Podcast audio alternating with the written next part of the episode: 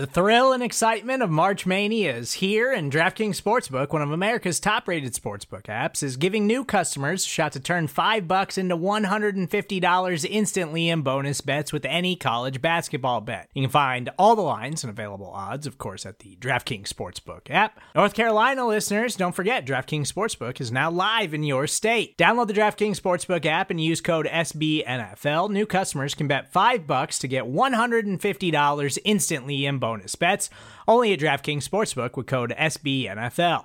The crown is yours. Gambling problem? Call 1 800 Gambler or in West Virginia, visit www.1800Gambler.net. In New York, call 8778 HOPE NY or text HOPE NY. In Connecticut, help is available for problem gambling. Call 888 789 7777 or visit ccpg.org.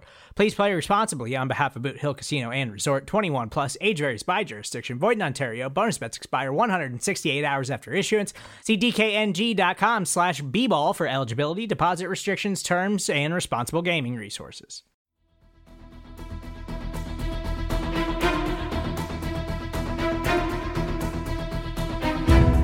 Hello, Bleeding Green Nation, and welcome back to another edition of Eye on the Enemy, powered by SB Nation and Bleeding Green Nation. I'm your host, John Stolnis. You can follow me on Twitter at John Stolnis. Well, coming up, the Eagles making some big changes in the coaching staff. I'm going to get into all that coming up here in the next few minutes and talk to Eagles beat writer for the Associated Press, Rob Maaddi, here in just a minute about his reporting on the future of Carson Wentz. And I'll also uh, dip into my predictions on the NFL's opening weekend of playoff games. The wild card round is here, three games on Saturday, three games on Sunday. I wasn't a big fan of expanding the playoffs to seven teams in each league, but bonus NFL playoff games are a pretty good deal. So I think this is probably going to be okay. But we'll get into all of those predictions and I'll let you know what my Super Bowl pick is going to be coming up here at the end of the podcast. But first, joining me to talk about the Eagles offseason now that it's officially underway is Rob Maaddi, the Phillies and Eagles beat reporter for the Associated Press. Of course,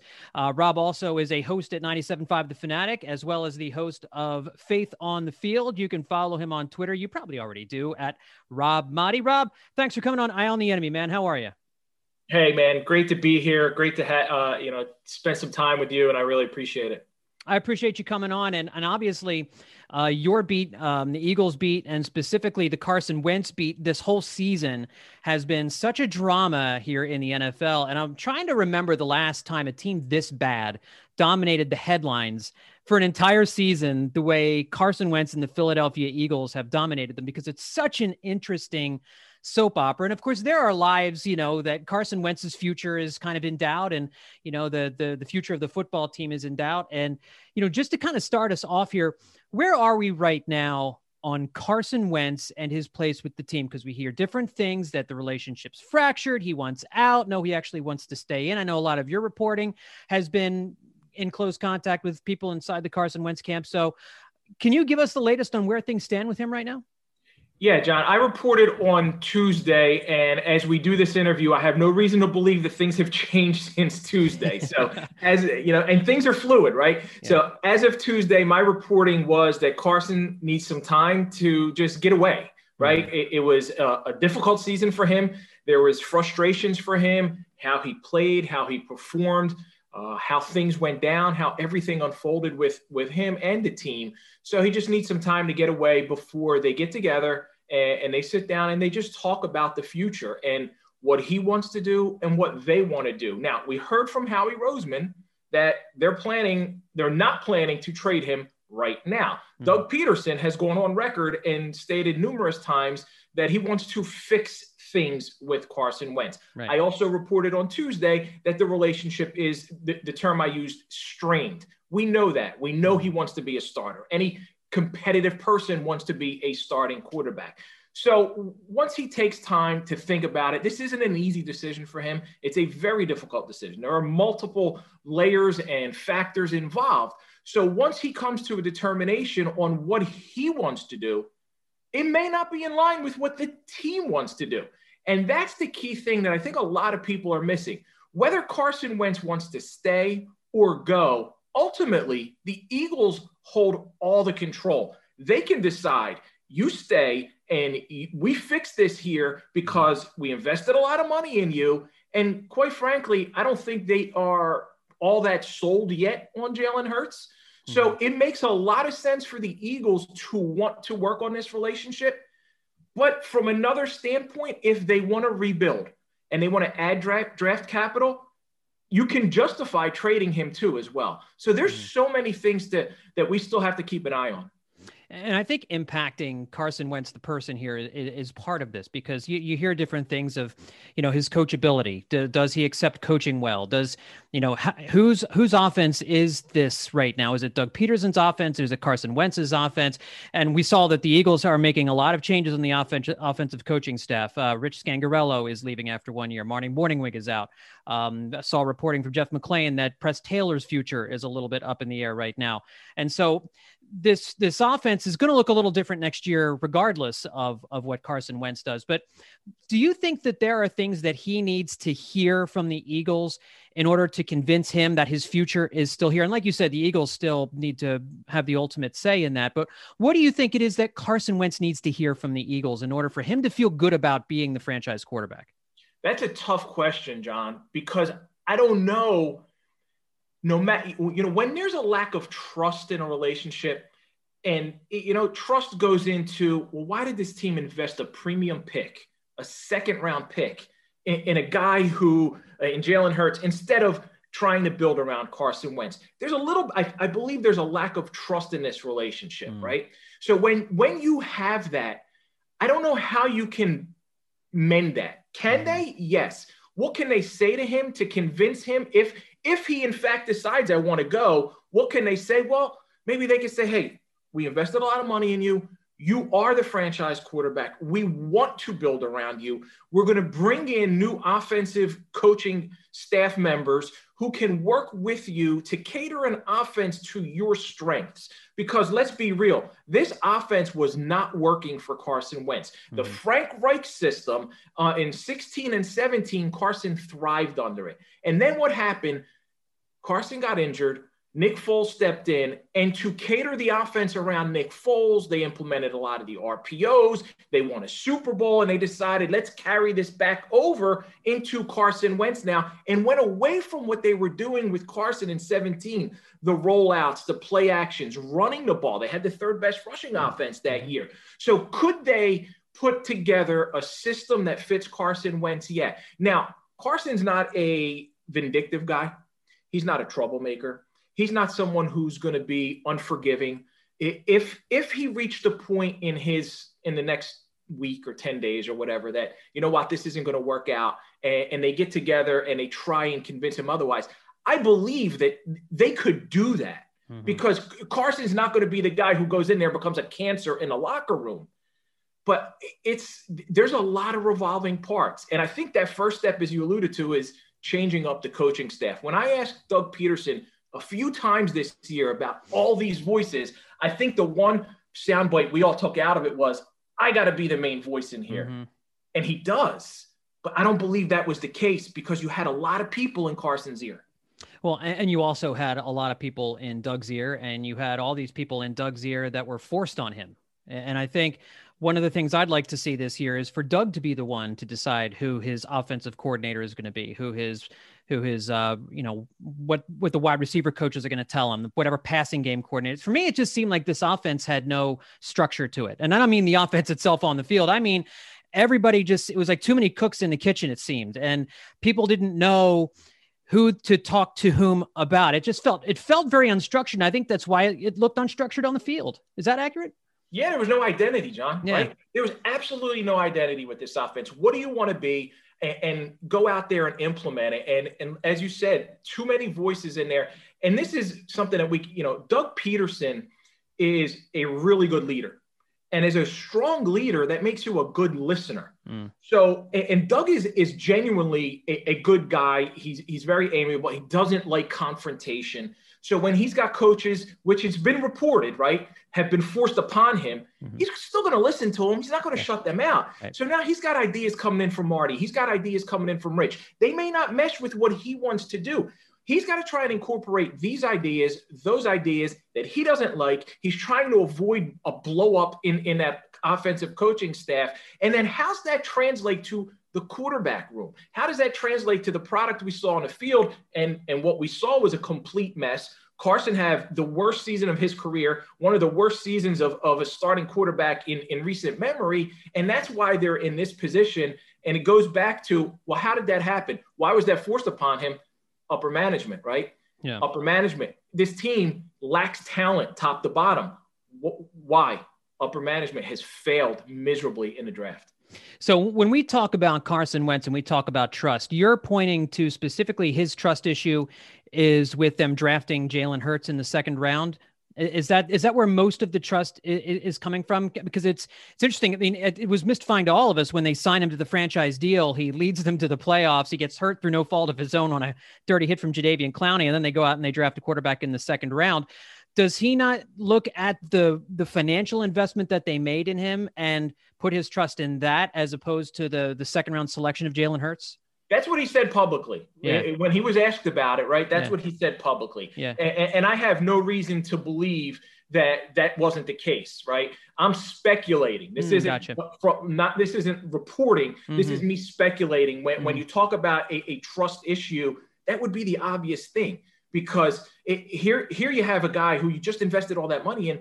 You know, what do you have to do this for? And and I I tried to sell myself on that idea. And when it happened, I was like, all right, maybe they see little Taysom Hill and Jalen Hurts. Maybe this can work. And and I don't know if it was communicated to Carson mm-hmm. somewhere along the way that there's no way. We heard Howie Roseman after Jalen Hurts was drafted say, there's nobody nobody is going to think a rookie quarterback is going to take over for a Pro Bowl quarterback. Right. Well, it happened, right? Yeah. It happened. So yeah. I don't know if at some point they communicated to Carson this it's your job, but you know his performance on the field dictated that they make a change. So you know it's speculation on my part when I talk about lack of trust. How much responsibility do you think Carson Wentz himself takes for his play this year? A ton. I he's I, I don't believe there's a guy more competitive than Carson, and, and I don't think there's anyone harder on himself than Carson. Now, Carson, people get all flustered and bent out of shape with the way he handles news conferences. He's not comfortable in that scenario. He's he's just not, and and he he doesn't always say the things that the Philadelphia fan wants to hear. Mm-hmm. And, and I think that Carson needs to learn that if his future is going to still be in Philadelphia, there are things sometimes you have to say eh, outside your comfort zone to appease people but mm-hmm. he's as real as it gets. He's as genuine as it gets. And because he's uncomfortable in that spotlight and uncomfortable talking to the media, he, he just doesn't always say the right things. But accountability is one of them. And I certainly believe he holds himself accountable and he should. He, he mm-hmm. performed mm-hmm. poorly and he knows it. One of the other criticisms I've heard is, is that he lacks the humility to accept coaching and his relationship with Press Taylor is such that uh, there isn't quite as much um, criticism of his play coming from his quarterbacks coach, and and that Carson has been reluctant to accept coaching uh, and accept criticism. Do you think that that's accurate? Don't know that to be true. I, I think sometimes false narratives be, become spun and they go out there and, and it, it, becomes fact when in, mm. in reality, it's not really based on anything. A lot of people, John, want to go back to John DeFilippo. And I can tell you this what I know about John DeFilippo, there was a great relationship between Carson and Frank Reich, and Frank Reich was the reason why that offense worked. I, I don't want to say that John DeFilippo was the reason why Carson Wentz had all that success. It was more so Carson working with Doug and Frank Reich. But it's natural to go, well, Frank isn't here, Filippo isn't here, Carson's regressed. I believe there's a reason why DeFilippo hasn't had success when he's gone elsewhere too, as well. Yeah. You know, I think there's that's a big part of it. So, uh, and, and I think from that, you know, the logical assumption becomes, well, DeFilippo was really good with Carson and he needs a guy like him in there. I don't know that to be the case. I, I think he's a coachable guy. We'll find out because mm-hmm. if he stays, they're going to have to fix him. If he goes somewhere else, somebody else is going to have to get him back to his old form. And regarding the offense kind of moving forward, I mean, one of the other things that we, we talk about was um, some of the the issues with with getting everybody on the same page and and uh, play calling for for for Carson Wentz this year. Do you do you see Doug Pederson bringing in an offensive coordinator and and giving him the same kind of power or the same kind of responsibilities that Reich had when he was here in in 2016 and 17? I could see him doing that because Reich ultimately wasn't calling the plays. Mm. And Doug, that's what he wants to do. He wants to call the plays. The question then becomes, John, is who wants to come in here, have as much influence on the offense without calling the plays? Mm-hmm. Who can you bring in here? Now, okay, you may not be able to bring in a guy who is of the caliber where he's on the verge of being a head coach, but you got to find a, a young offensive mind with those ideas that are innovative, that are creative, and can be able to work in this situation where Doug Pederson is ultimately the coach of the, the football team and the head of the offense and the play caller. There are guys out there. I don't know who they are. They got to find somebody who is in that, you know, in that Frank Reich type uh, of image and mold to be able to bring out the best in whether it's Carson, Jalen, or if they go on and, and go in a different direction. Let me ask you about some other folks here on the team because there are other players who play for the Eagles. Oddly enough, um, you know, it's not only quarterback. People just don't see that, right, man? It's always the quarterback or the coach. It's the way it goes in the NFL. But I, you know, I thought one of the folks who, whose absence on the field this year and his Im- lack of impact on the field really affected Carson Wentz with Zach Ertz. And and Zach Ertz, obviously a, a team legend. Uh, he's going to be on the Wall of Fame, um, be in the Eagles Hall of Fame someday. Um, probably played his last game in Philadelphia, and the news conference afterwards was extremely emotional. He's obviously one of the greatest athletes to ever come through Philadelphia. Um, two questions regarding him. First, um, what is his future? Do you, is he going to stick around in the NFL? Will he be back with the Eagles? Didn't seem that way from the news conference. And how much of an impact do you think his unsteady play and his lack of time on the field this year affected Carson Wentz in the offense? First question, based on his reaction on Monday and everything I'm hearing from people who are close to the situation, I can't imagine a scenario in which he's back. I really can't. Now, it's difficult for him. He's invested a lot here too, as well. We talk about all the things that Carson's done. So has Zach. His, his family's moved here too, as well. And I know he wants to make it work here. I just can't see that happening. This team's going in a rebuild. He's got eight and a half million dollars uh, coming to him next year. He's a he's a veteran. I, I, I anticipate Zach Ertz somewhere else. And I'll tell you what, I think he would look so good in a Tampa Bay Buccaneers uniform uh, playing with Tom Brady for sure. Now, as, as far as uh, how, how, does you know what his his legacy is here? I mean, I, I think he, he's going to be a guy like you said. He's going to be in a Wall of Fame, and he's he's got the potential, John. I think to be a Hall of Famer. Yeah, he could put together three, four, five more years. Yeah, no, I think that's true, and and obviously he's he's got the Super Bowl uh, uh performance to to kind of also give you that postseason um, production that I know a lot of times Hall of Fame voters look for.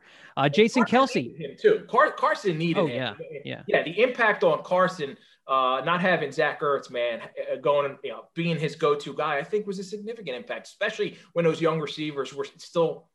They're not there yet. Those young, yeah. those young receivers uh, got a long way to go, and and I, I don't know about Jalen Reagor yet, man, but I I hope he can pan out. Obviously, we can all look at Justin Jefferson and see what he did. Uh, Jason Kelce, is he back next year with the Eagles?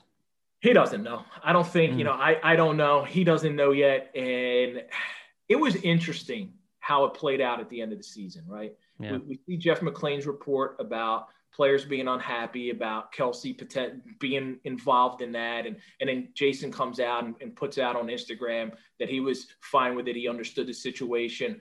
I don't know that that would deter Jason Kelce from coming back. I still think that he he feels that he's got a shot at being a Hall of Famer, and and to do that, he's going to need to be maybe two or three more years at a. He got he made the Pro Bowl this year the NFL, the All Pro team, the AP will put that out on Friday. Okay. Um, that's obviously a he's been a three time All Pro. That mm-hmm. means a whole lot more than being a Pro Bowl player. Mm-hmm. I believe he, he's he's working himself into a a strong uh, possibility there, but he may need two or three more seasons. So I wonder if that plays into his thinking.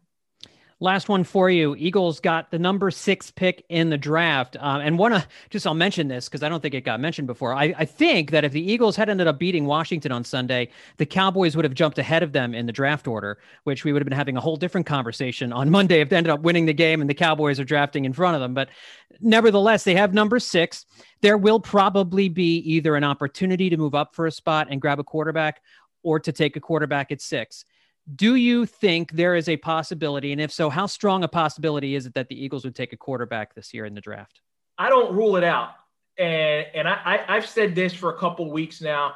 Um, I believe that the best thing for Carson Wentz and the Eagles is a breakup. Mm-hmm. Even I understand that they want to try and mend this. I get it. But I think the best scenario for Carson is a fresh start somewhere else. And for an Eagles team that should be entering a rebuild, they can't think about this as a retool. If they're thinking about this as a rebuild, well, you got to really in, in, invest some draft capital into star quality players. And, and if they don't feel that Jalen Hurts is the answer, I think there's a possibility they could target a quarterback, and, and that wouldn't be. I know a lot of people will be like, "What are you doing, quarterback factory all over again?" I think there's a there's a possibility, John. I would not rule it out but it all depends upon what's going to happen over the course of the next six weeks with Carson Wentz. It's going to be a fascinating next month and a half, and make sure that you're following everything Rob Maaddi does at the Associated Press by following him on Twitter at Rob Maaddi, uh, Eagles Phillies beat writer, host at 97.5 The Fanatic, Faith on the Field. Rob, you do a lot of stuff, man. I hope you get some rest every once in a while. uh, I can't wait for the day after the Super Bowl ends. I'm probably going to take like three or four days off. uh, three or four whole days to yourself. Wow, that's fantastic. Rob, thanks for coming on Eye on the Enemy, man. I appreciate it. Thank you, John. I thank you so much, man. Appreciate it. Well, up next, let me give you my predictions on the NFL playoffs, and I'll give you my thoughts also on the changes in the coaching staff, and that's coming up next here on Eye on the Enemy. And we're back on Eye on the Enemy. So I know we just addressed this a little bit with Rob, but uh, I wanted to get into it a little bit more here about the changes going on in the coaching staff, and obviously the guys at BGN Radio, and um, you know we'll have other podcasts here talking about this as well. But it's pretty clear that the Eagles are putting all of the blame for this year's offensive ineptitude on the new coaches that were forced on Doug Pederson last year. And let's not forget these coaching hires or the decision to make these coaching changes last year were forced on Doug Pederson, a Super Bowl winning head coach. Now, Jeff McLane and Chris Mortensen and a number of others are reporting that these changes will be made. Uh, Rich Scangarello, after utterly failing in his one year as offensive coordinator in Denver last year, is out as senior offensive assistant. I did touch on that a little bit last offseason because it did strike me as odd that a guy could be that sought after after only getting one year as an offensive coordinator in Denver. The fact that the Denver Broncos were so anxious to get rid of Rich Scangarello that they gave him one year with Drew Lock and said, "Yep, nope, we're good." Should have been a red flag to the Eagles, but um, the Eagles went ahead with Scangarello. I mean, because he coached underneath Kyle Shanahan in San Francisco. And last offseason, the Shanahan tree suddenly became uh, the favorite tree in the Garden of Eden to pluck things from. However, it clearly was never a fit because Pederson is a pass first coach. Scangarello's uh, system underneath Kyle Shanahan is all about play action passing, which means you, you've got to focus on on zone running. I mean, what was so great about San Francisco's offense the year they went to the Super Bowl? They ran the ball a ton. So this was a combination that we all probably should have known was not going to work together. How was Doug going to infuse these new ideas into into his offense, which is kind of you know, and here's the thing, what is Doug's offense? Do we even know what Doug's offense look, uh, looks like? Is it the offense that we saw when Carson Wentz was the quarterback in 2017 when he was putting up all those points, and the offense that we saw when Carson Wentz was in there in 2018 and 2019? It's hard to it's hard to know because the Eagles had absolutely no deep threats in 2018 or for most of 2019 and all of Carson Wentz's talent around him in 2019 fell apart, and so it became a, a two tight end offense with lots of running back screens, and and and then in uh, when Nick Foles was in there, it was heavy RPO. It's what we saw in the Super Bowl. It's what we've seen a lot of with Jalen Hurts. When Jalen Hurts has been in there, it's been a lot of Jalen Hurts running the football because he's not an experienced passer. So I don't know that any of us knows what Doug Pederson's offense is. I think it's good that it seems as if he's able to change the offense depending on the quarterback. But we've seen with Carson Wentz that whatever offense they had in place this year with Carson Wentz at quarterback was an utter failure, an utter and total and complete failure.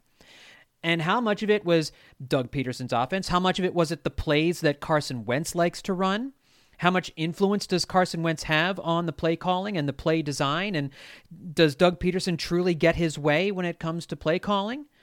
Or is it Carson Wentz driving the train there?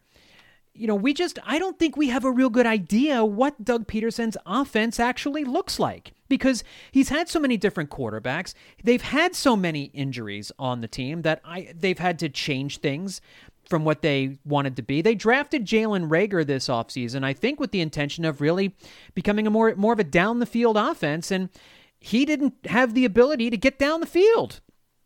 And they didn't have DeSean Jackson for most of the season. Miles Sanders was hurt early on and then was was never himself. And the offensive line lost some key players and, and it never was able to gel. And, and it was Carson Wentz at that point had no idea. I think there was massive confusion on the offensive coaching staff, and that's one of the main reasons this offense really, really struggled. I was amazed that coming out of the bye week that this team had nothing new, that there was nothing new they were not able to come together and put together anything that had any creativity. It was the exact same stuff that they had been doing before the bye week that had been failing. So this is no surprise that after Skang, I mean, Scangarello was only here on a one year deal. So the contract expired. They decided not to bring him back. Same thing with Marty Mornhinweg, also out as a senior offensive consultant. And I have no idea what Marty Mornhinweg did this year. He obviously had a long run as offensive coordinator with Andy Reid, but I have no idea what his role was with Doug Pederson here this year. And McLane reports that quarterback coach Press Taylor's future with the team is uncertain. He was also promoted to passing game coordinator last year. Not a lot of good happened out of that either. Now, here's where the Press Taylor situation becomes a little bit more interesting. It's been well documented. Press Taylor and Carson Wentz are very close. We also know that Carson Wentz's relationship with the Philadelphia Eagles is fractured. That there's going and we just we just heard it with Rob that there's going to have to be some if there's a future going forward with Carson Wentz there's going to have to be a mending. So again, we just talked about it with Rob. How much does Press Taylor's relationship with Carson Wentz and whether or not he leaves or whether or not he stays affects whether or not Carson Wentz is traded or whether or not he's here? That's a big question, and, and maybe that's one of the reasons why Taylor, there hasn't been an official decision on Press Taylor as of yet. These coaches join Jim Schwartz in leaving the organization. There's obviously going to be a, a lot of changes with the coaching staff. And McLane also reports that the Eagles will hire a formal offensive coordinator for next year. I don't think there's any coincidence, and I, I talked about this on previous podcasts as well, that the entire offense blew up without an offensive coordinator this year. There's a reason offensive minded coaches also have offensive coordinators because they need someone to basically run the show. Doug Pederson's going to be the play caller. But you need someone who can coordinate with the quarterbacks coach and with the running back coach and the offensive line coach and with the passing game coordinator and any other consultant you bring in to help with red zone with red zone stuff and third down play calls like Frank Reich did. You need to have a qualified offensive coordinator to help out the head coach. And there was just not enough structure this year. And that was something the Eagles found out that you needed to have more structure there. And here's the here's the takeaway I think we all need to have because when when you look at this offense, I think Doug Pederson was overwhelmed. I think he was overwhelmed trying to work in ideas from Scangarello and others that didn't mesh with their personnel. And you look at how bad this offense was. I wrote a piece for Bleeding Green Nation this week with the 10 ugliest statistics from the 2020 season. Most of them are offensive in nature. They're offensive in nature, and they're also offensive in nature. The Eagles finished the, the season ranked 27th Remember, there's 32 teams in the NFL, 27th in offensive points per game, and tied for 28th in yards per play. Jeffrey Lurie is a pass happy guy. He loves pass happy offenses. And in today's NFL, it is easier to throw the football than ever before. And yet, out of 32 teams, the Eagles quarterbacks combined to throw for 3,327 yards, fifth fewest in the NFL. Carson Wentz's quarterback rating of 72.8 was one tenth of a point better than the lowest in the NFL, Sam Darnold of the Jets at 72.7. only one tenth of a point kept Wentz from being the worst rated passer in the NFL this year. Now, no matter what else was going on around him, his level of play was far worse than it had a right to be, and his benching was justified. So, whatever Carson Wentz feels about his benching, whether he feels betrayed, they had a right to bench him. They had a reason to bench him. In fact, I've argued before also that it probably should have been done before it was done. A couple other statistics. The Eagles, as a team, did not score 30 or more points in a single game this season. And strangely, the closest they came was against their two most difficult opponents. They lost 38 to 29 to the Pittsburgh Steelers in week 5 and 30 to 28 to the Baltimore Ravens the week after.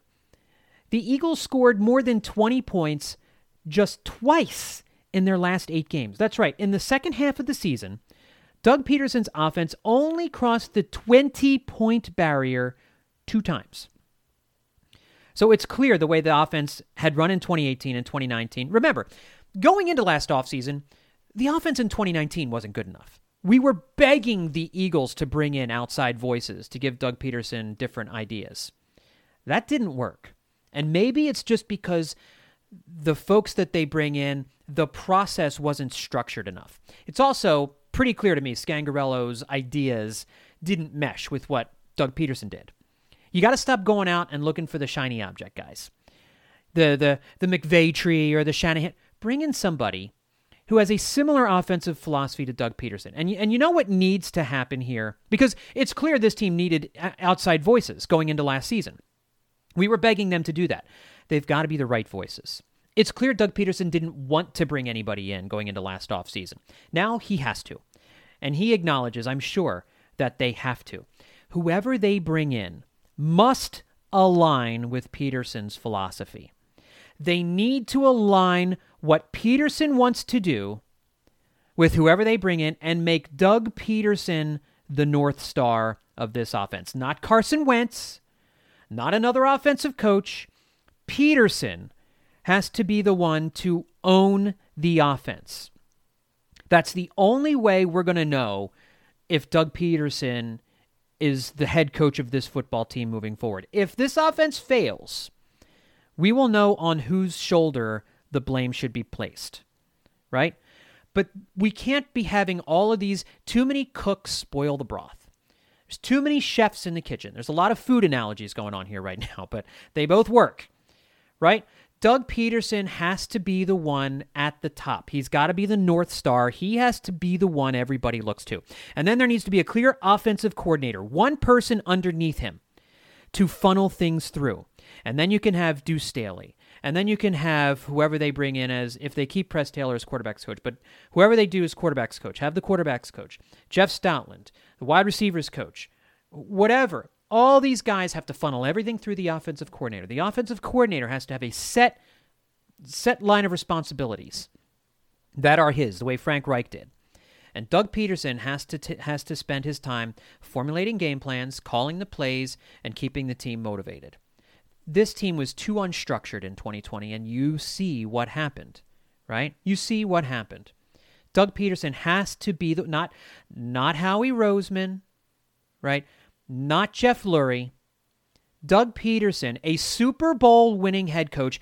Doug Pederson finally needs to be given the power that they gave Chip Kelly when it comes to hiring his staff. Okay, let Doug Pederson be the one to chart the course forward. He won the Super Bowl. All right? If it doesn't work this year, then you move on from Doug Pederson. But Doug Pederson has to be able to choose his staff, they have to be able to pick the people that line up with what he wants to do.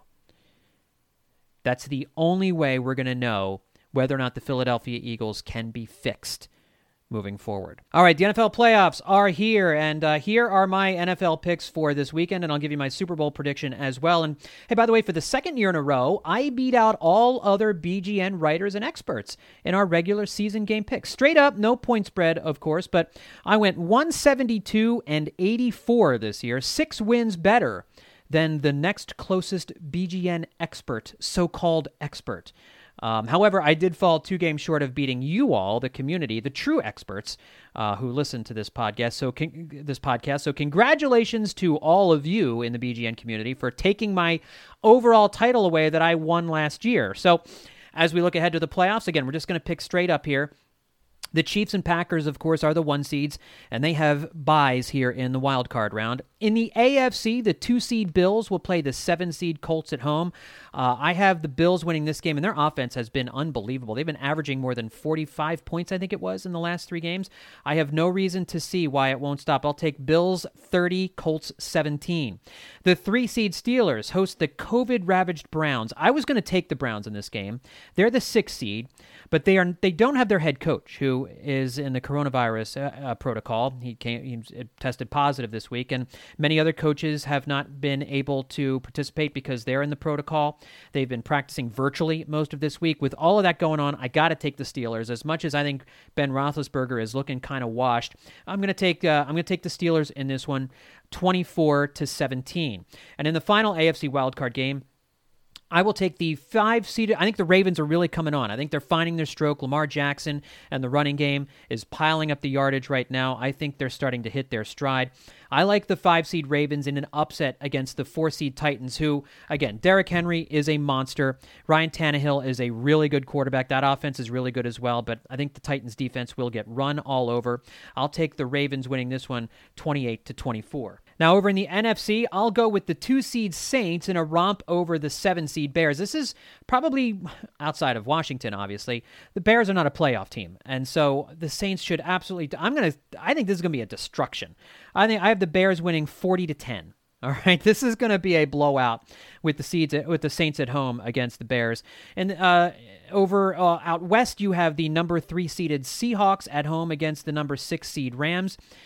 Rams are a tough team. This should be a this might be one of the best games of the weekend, and I think this is going to be a really good one. I have I have the Seahawks winning thirty to twenty eight, and then finally in the last NFC uh, wildcard game this weekend, you've got Tom Brady and the five seed Bucks. They seem to be hitting their stride as well right now, and you kind of thought that that would happen with Tom Brady needing to get a little bit of uh, his feet underneath him in a new city with new teammates and all that.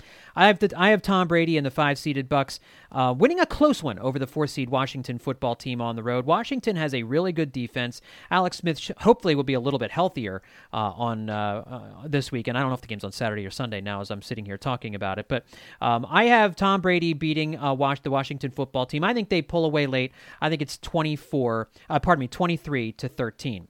So for my Super Bowl prediction, I'm really hoping we get a Chiefs Bills AFC Championship game. That would be a ton of fun, and that's what I'm predicting with the Chiefs winning the AFC Championship. In the NFC, I like the Packers to beat the Seahawks in the NFC Championship game. And then Packers versus Chiefs. I got the Packers beating the Chiefs in the Super Bowl to give Aaron Rodgers his second Super Bowl title. So we'll see how it all shakes out here over the next month of NFL playoff football. Should be a lot of fun, hopefully, if COVID can keep its big nose out of things. All right, folks, that's going to do it for this episode of Eye on the Enemy. My thanks once again to Rob Maaddi for joining me on this episode of the podcast. And don't forget to check out all of our other Bleeding Green Nation podcasts here as we chart the way forward. Um, we are going to continue giving you all of the analysis with this football team that never stops making news. So you're not going to want to miss a thing over the next few weeks and months here on the Bleeding Green Nation podcast feed or at bleedinggreennation.com. Thanks everybody for tuning in. We'll talk to you next time here on Eye on the Enemy.